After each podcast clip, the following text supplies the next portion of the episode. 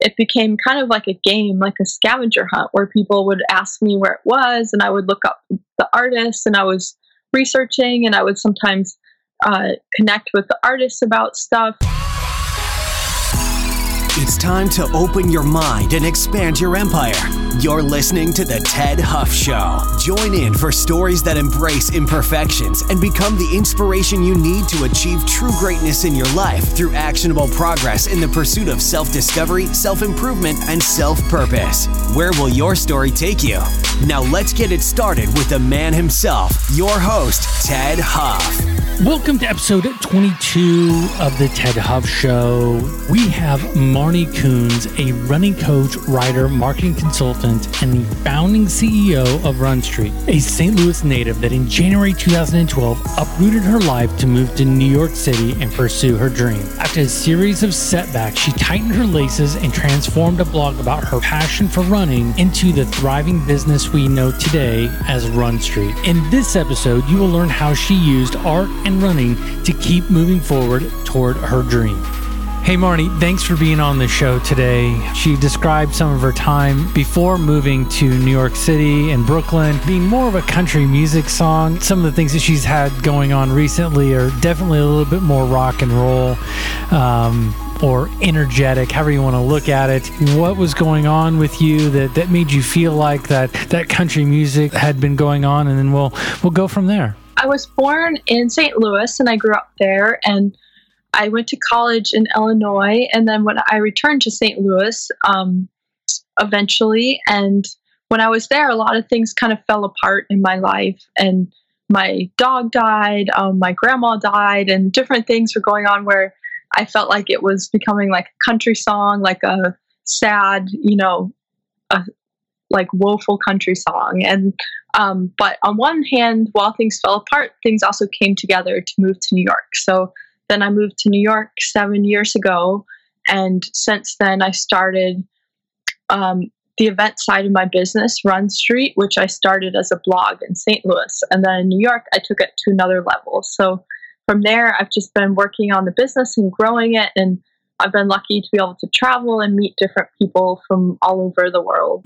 What was the decision like to make that move to New York City? It was something that I just felt was right when I went to New York for a journalism field trip. And when I went, I, um, I really just fell in love with the city and I knew I wanted to live in a big city before I wanted to live in Chicago. But once I came to New York, I was like, oh, this is the place for me. It just felt like home. and it just took me a while to get here. So, in a roundabout way, I think I had to kind of lose some things that I was hanging on to or things that might have been kind of holding me back in ways. And then then I was open to just starting over and coming to New York like I always wanted to. So, running's been a big part of your life since you were a child. You and I have talked, and cross country is really where you started your running. What was it that got you to start looking at, at cross country as, as, a, as an activity? Um, cross country, I started because I wanted to do a sport, and I was in junior high, and I was very awkward and shy, and I didn't want to try out or I didn't make the cut for tryouts for some teams. So I thought, well, I'll run because they have no tryout. My first cross country meet, I thought, this is terrible. It's so long. It's not ending. and then, but I had made some good friends on the team and I still felt this great sense of accomplishment when I was done. So that kept me coming back for more. And then I also did track and I also ran in college, um, but we were Division three, so it wasn't like super competitive. But I've been running since then. Oh my goodness! No breaks, nothing in there where you uh, where you thought you were going to hang up your your shoes or anything. Not really. Um, I mean, I had some injuries that kind of forced me to take a break, but I did take breaks from competing, and I don't race a lot. Um, but I always still run just for just because for the fun of it, I guess. More of a, a fun group run type stuff with with uh, with other folks. Right. Yeah. Yeah. No. No. Uh, no. Trying to qualify for the Boston Marathon or anything these days. No, not really. Um, yeah, I ran the New York Marathon, and um, I think that was enough for me for a while of marathons. It was a great experience, but I was injured uh, for a long time after that. And then since then, I've done it more on a fitness level and for art runs for fun. Before moving to New York City, you mentioned going through a bunch of different difficult times. But once right. getting to New York City, I can't imagine that everything went perfectly wonderful sunshine, rainbows, unicorns, everything just aligned perfectly.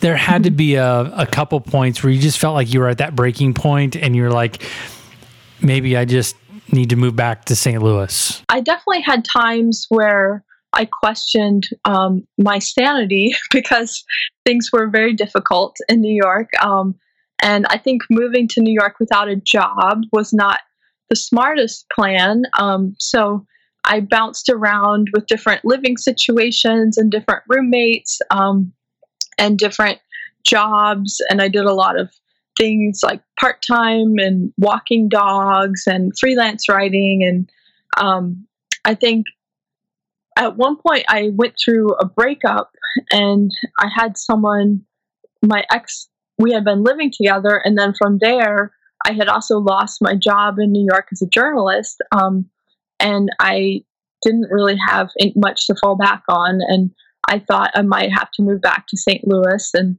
it was a very bad breakup on top of things. And he was like stalking me. And so it was very crazy. And uh, I went home for a while to my parents' house. I went for about a month. And in that time, I was starting to wonder if I would if I should even come back because I had moved so many times in New York and I'd done so many jobs and this person I felt like this person had kind of taken the little foothold I had and knocked me out of it in a way. Um, but I did find a place and I came back to New York and I moved again. And so I've moved about 17 times, I think, in New York. Wow. In seven yeah. years, seven, that, you, you've broken my record yeah, I think I've probably broken a lot of people's record, even my own, my whole life until then. I never moved that many times. That was a lot. That was the only time I thought I might have to stay in St. Louis. But other than that, I always thought if it doesn't work out, I'll try somewhere else. Moving 17 times, what have you learned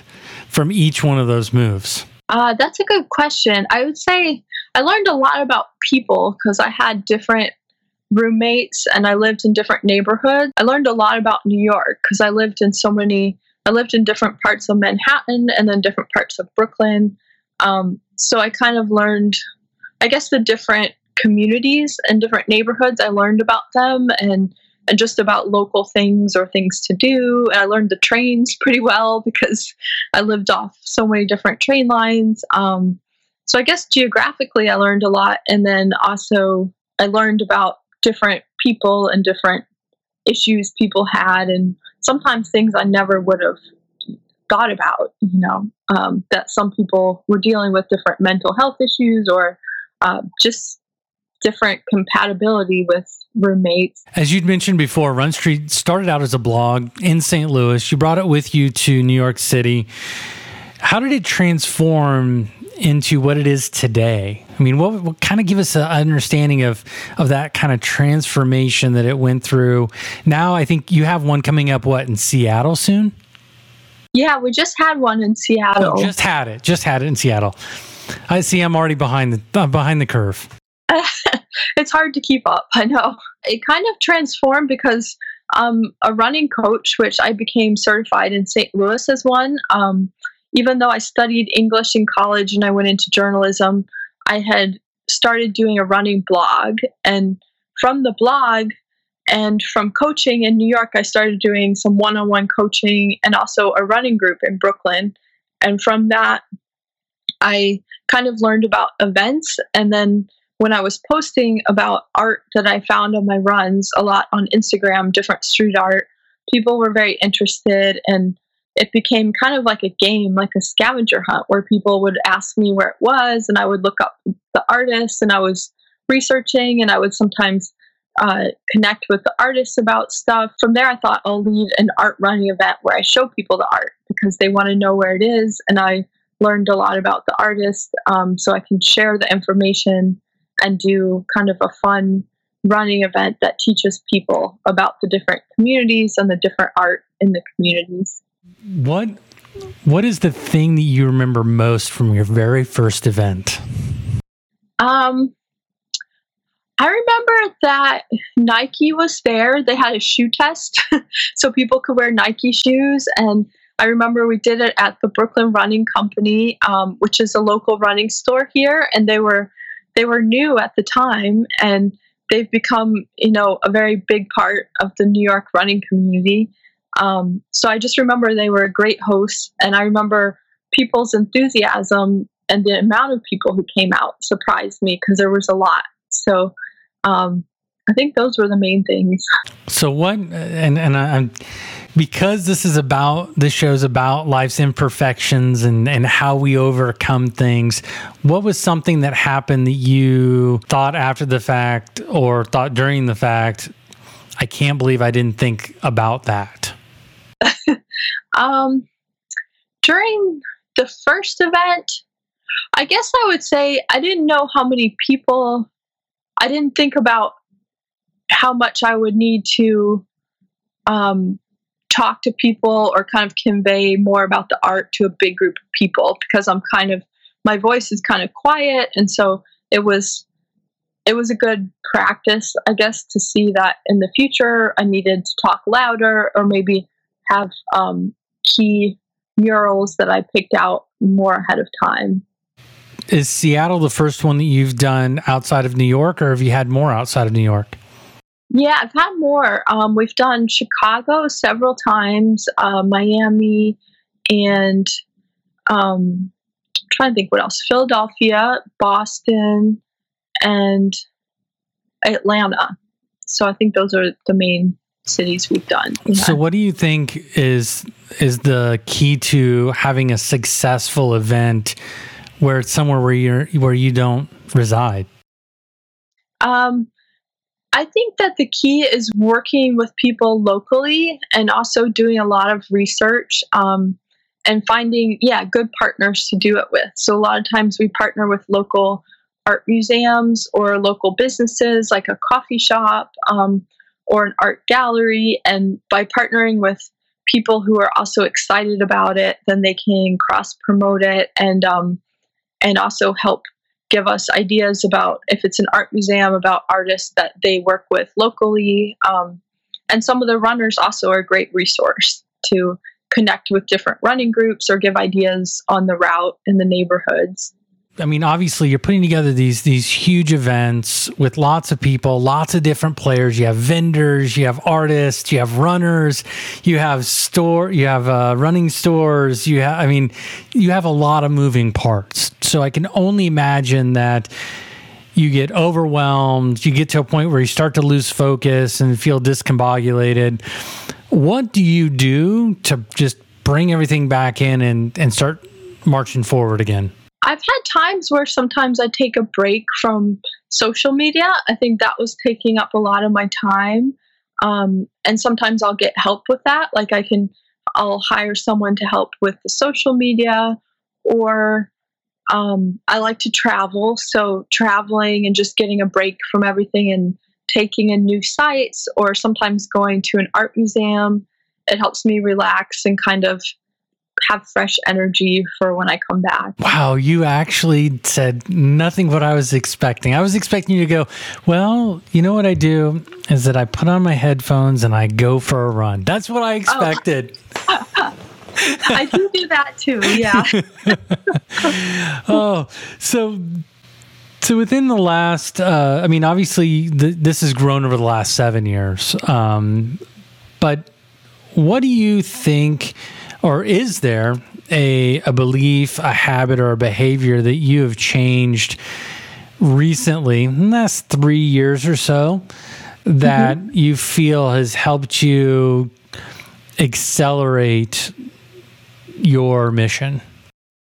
Uh, yeah, I think a habit I've changed is becoming more predictable and planning. I I've always been pretty spontaneous and um, sometimes unpredictable. And so I had to learn that I need to plan ahead, um, up to planning a whole year ahead and sometimes a couple years. So that's helped me a lot with growing and with identifying when I need to get help or who I need to get help from or who I need to partner with.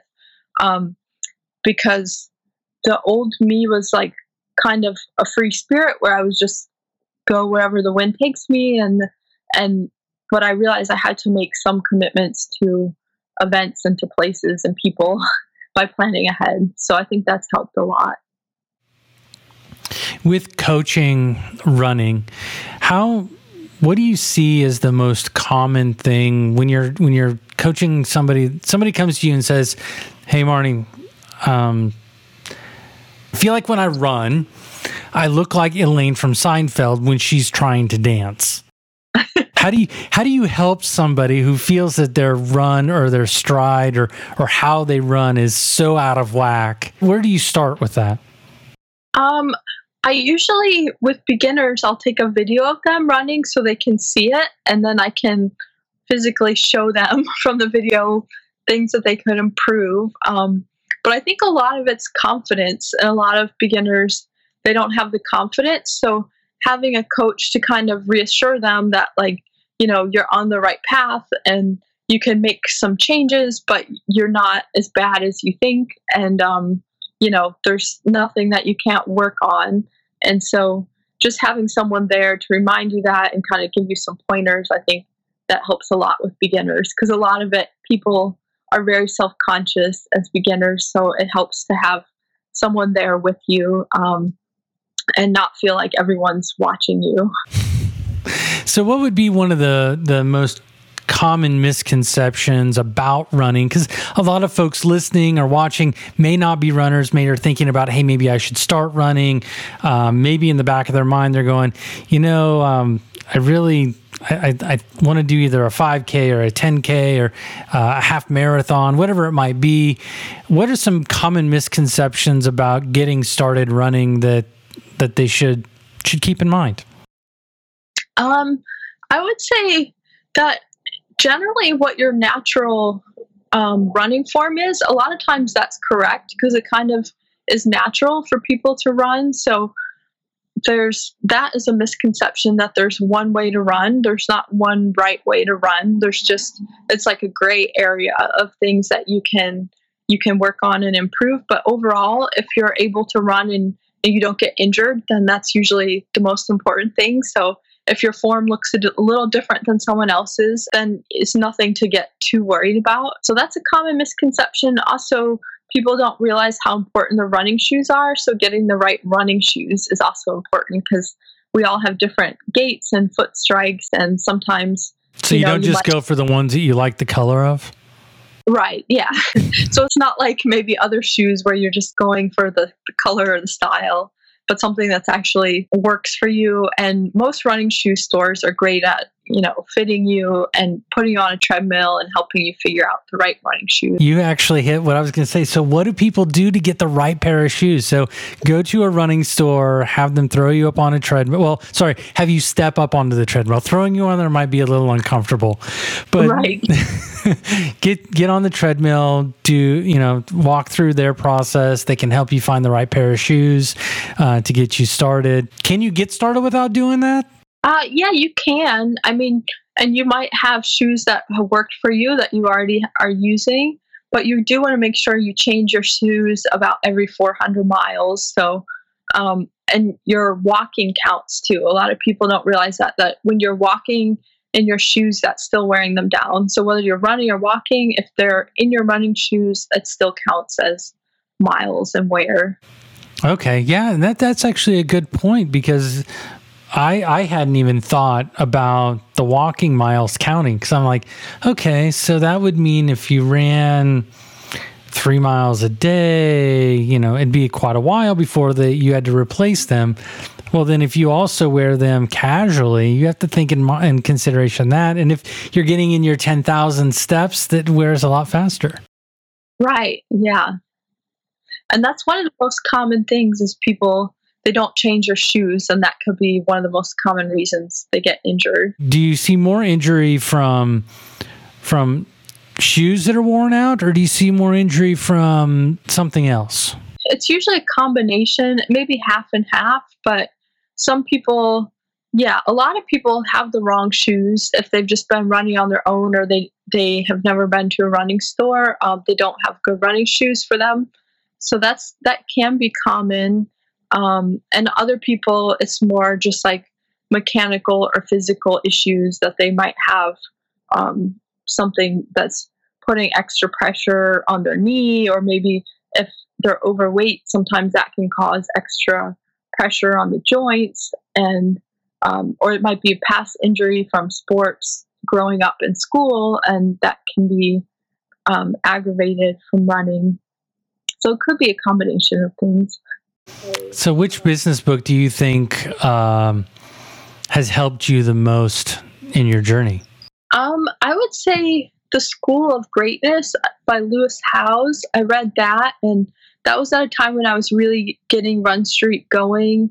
Um, it was maybe three years ago, and it was when I was pretty new with the art runs, and it gave me inspiration for being an entrepreneur and kind of following your passion.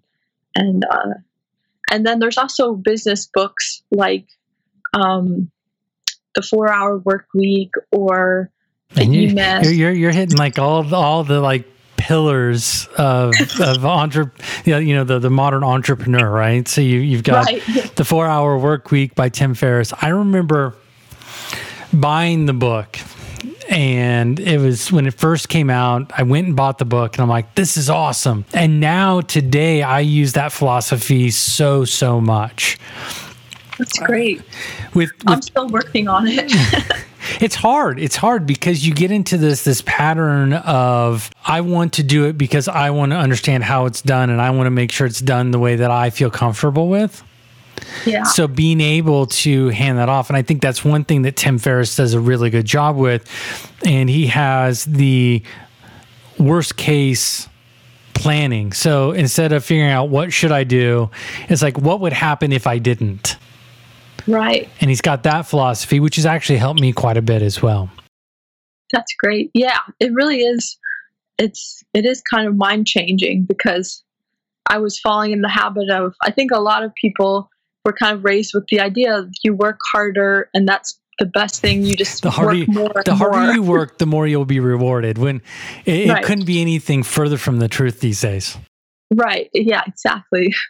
So what did you what did you take the most out of? I mean, you mentioned Lewis Howes' book. I mean, that's a relatively new book. Um, what was Mm-hmm. it that you took out of it? If you if you had to pick one thing that you took out of it that was was a big item for you, what would it be? Here's someone around my age who also was an athlete, and then, um, but that the athlete it didn't work out for him because of injury, and then how he was able to bounce back and create something new and um, something totally different, but in the business realm, and still incorporate a healthy lifestyle, and then see that things don't always turn out the way you expect, and then how you can bounce back and really do well after that.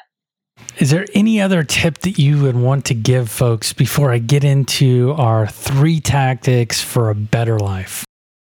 Um, for running or Anything. anything. Okay. anything it, this is about this is about you and and your journey and your your experiences so anything that you want to make sure that other people can hear Um, I would say just a general tip: being persistent when things are really difficult. That's one of the most important things that a lot of times people don't realize that when things get very challenging, it's right before you're about to have a breakthrough. So um, to just really stick it out, especially if you really believe in something, and it's worth getting people around you who believe in that too or who support you because it if you quit then you'll always be you know bitter about that or you'll never know what could have happened if you give up too early you've transitioned really nicely into i always ask people for three tactics on how people can become better in business and in life. What other two things would you suggest to help people, whether it be in business or in life in general, to help them move on and, and be, take themselves to that next level? another important thing is focus so once you identify what you really want to do to really keep your focus on that and do what you need to do. If you need to write out your goals or write out your big goal and then the steps to get there. Um, and for me, I make a to do list every day too that so that I check off the things that these will help me in my business for, or these are the things I need to do for the business. Um, and because there's so many distractions, I think it's easy to get thrown off course. And um, I had a problem for a while where I would just get sucked into social media, and then I realized like my actual business, nothing is getting done. So I had to refocus and make these lists uh, for myself, and also with people that I work with, doing Google Docs and things like that. So I think staying focused would be another one of my big tips. And number three, we got the last one. What do we got? Uh, number three would be connecting with people. I think a lot of times we don't realize how important it is to network with people and to be open to connecting with people and learning from other people because even if they do something completely different, usually you can learn something from them and you might be able to teach them something also. Um, so I would say kind of valuing your relationships with other people and valuing other people. Awesome. Before we let you go, what is the best way for people to find out about a Run Street event? If there's going to be one near them, how do they get one near them? You know, I me, I I've already hit you up one time. I, I want one here in Phoenix, so we got to figure out how to do that. But what is the best way for people to reach out to you? Uh, the best way would be to email um, Marnie at runstreet.com. You can also send me a message on Instagram through the Run Street Instagram. Um, I check that a lot, so that works. And yeah, I would love to hear from people who want it in their cities. And we also have a list of our events on the Run Street website. So it's runstreet.com slash events. That's probably the most direct way to see what cities we're going to be in next. Well, Marnie, I appreciate it. Um, we, we've had a lot of fun getting getting this scheduled. Thank you for having me. I appreciate it. That's it for this episode of the Tedd Huff Show. But we know you're wondering where you go from here. TeddHuff.com makes it easy for you to get notifications for new episodes, specialized contests, exclusive giveaways, and upcoming events simply by signing up for our mailing list. You'll get access to all this and more by visiting TeddHuff.com. That's T E D D H U F.com. Until next time, open your mind and expand your empire right here on The Tedd Huff Show.